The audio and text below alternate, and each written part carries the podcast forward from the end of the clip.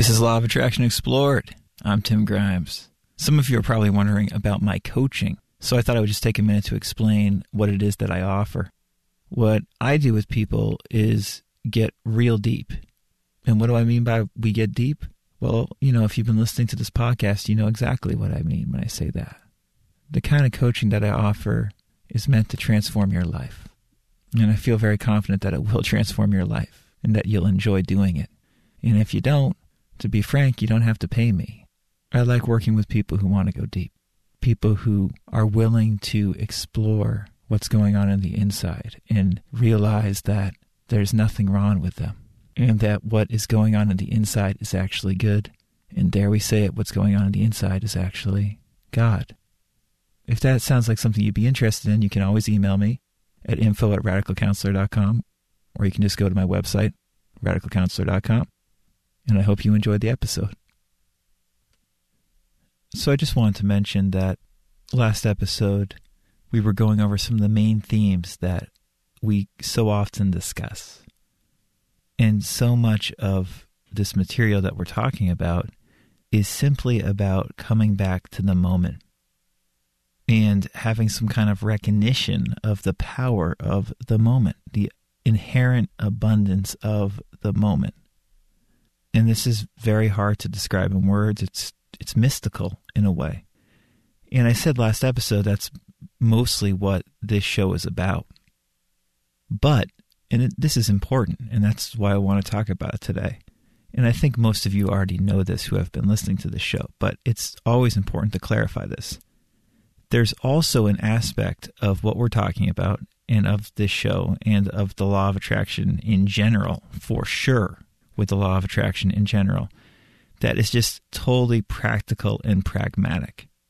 And so while the approach that I like to share with you guys generally tends to be kind of mystical and more non-dual centered, I would say, than, you know, most law of attraction advice you hear, and much more about just kind of sinking into the abundance of the moment and recognizing that everything is okay from that point. While that is the approach that we're generally talking about, we also are talking sometimes about very practical applications of it, and even more interestingly, just very, very, very practical law of attraction advice. And I'm specifically thinking of Emile Coué when I say this. You know, what's interesting is that we get really far out with this show, but at the same time, you know, I'm always telling you that Coué is my favorite law of attraction teacher. And Coué is one of the most, you know, mundane, non-spiritual sounding of all law of attraction teachers. And as I've said, the best. So there's this highly practical element that Coué spells out better than anybody that I also feel very invested in sharing, you know, in this podcast with everybody. And of course, Coué not only is very practical, he's also super profound, and we can make those connections between the profound nowness of the moment, the profound abundance of our imagination in the moment, and with what Coué is saying. It's just Coué usually is not using such, you know, esoteric language like Neville might be using, or someone like H. Emily Cady might be using, where they're using these kind of spiritual terms that are very far out there and connect you with God and kind of make you feel this empowered otherworldliness, you know? Coué's much more mundane. And he's saying your imagination is simply going to help you heal your body if you allow it. And it's also going to allow you to heal a lot of the neurotic tendencies that you might have, whether that, you know, involves relationships, or whether that involves your financial situation, or whatever problems you have. If you apply the advice that Coué is talking about, if you genuinely apply it, it is going to help improve that situation that you find yourself in that you want to improve. Your life is going to get better and better. And yeah, it's an interesting dichotomy where I love just talking about the kind of mystical, we're in the moment, there's only this moment, this is it, very, very hard to describe. But then I also love to share this, let's practically improve ourselves with just working on our imagination angle that Coué always talks about. And so today I thought I would read a quote from Coué that I actually put at the beginning of The Law of Attraction Simplified, because it, like most of Coué's stuff cuts right to the point, cuts right to the center of the practical application of these principles. So here it is. You can find this quote in Self Mastery Through Conscious Auto Suggestion. Coué said, "It is impossible to think of two things at the same time. That is to say, two ideas may be in juxtaposition, but they cannot be superimposed in our mind. Every thought that completely fills our mind becomes true for us and has a tendency to transform itself into action. Therefore, if you can cause a sick person to think that his or her trouble is getting better, it will disappear. If you are able to make a kleptomaniac think that he will not steal anymore, he will stop stealing. He is cured." I mean, Coué is just so good. This quote is a great illustration of highly practical advice using non-spiritual language and at the same time talking about really far-out stuff.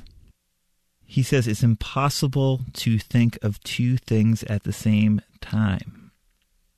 In other words, you can only have one thought at a time. Two ideas may be in juxtaposition. They might be one after the other, and they might be very different from each other, but they can't be superimposed in our mind at the same time. And when we have a series of thoughts that fills our mind one after another that are, all along the same theme, it's very likely we're going to buy into them. It has a tendency to transform itself into action, into manifestation. If you can cause a sick person to think that his or her trouble is getting better, they will get better. See, when I talk about not thinking and being in the moment, I'm really talking about, as I discuss at length in The Joy of Not Thinking, I'm talking about not overthinking and recognizing that the moment is good. And when we feel good, our thoughts feel very clean, one could say, where you're not worried and you feel at peace in the present moment. In other words, you think better, you think you are better, you think things are fine, and therefore things get better and things are fine. This all can happen like that. Stop your overthinking, recognize what you actually are in this moment, recognize that what you are is good and that you can always access it in this way. If you think that's true, and it is true when you recognize it in the moment, you can then build upon it and your life can become better and better. By becoming more present and recognizing what you are inherently, your life becomes better.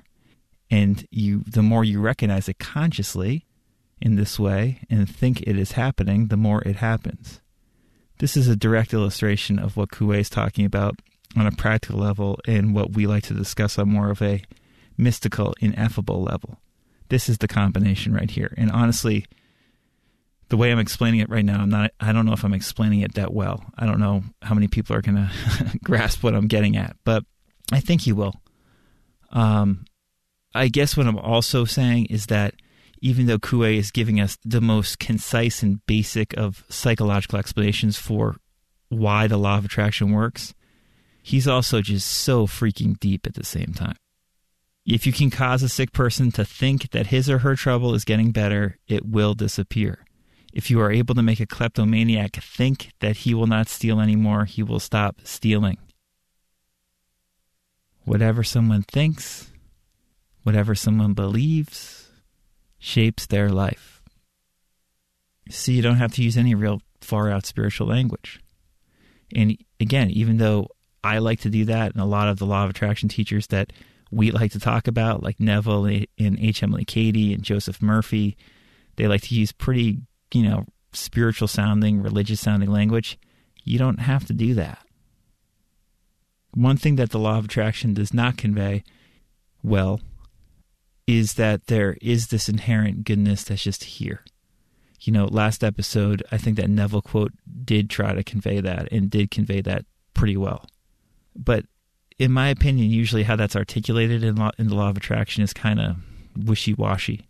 It's articulated much better, in more mystical, non-dual Zen teachings.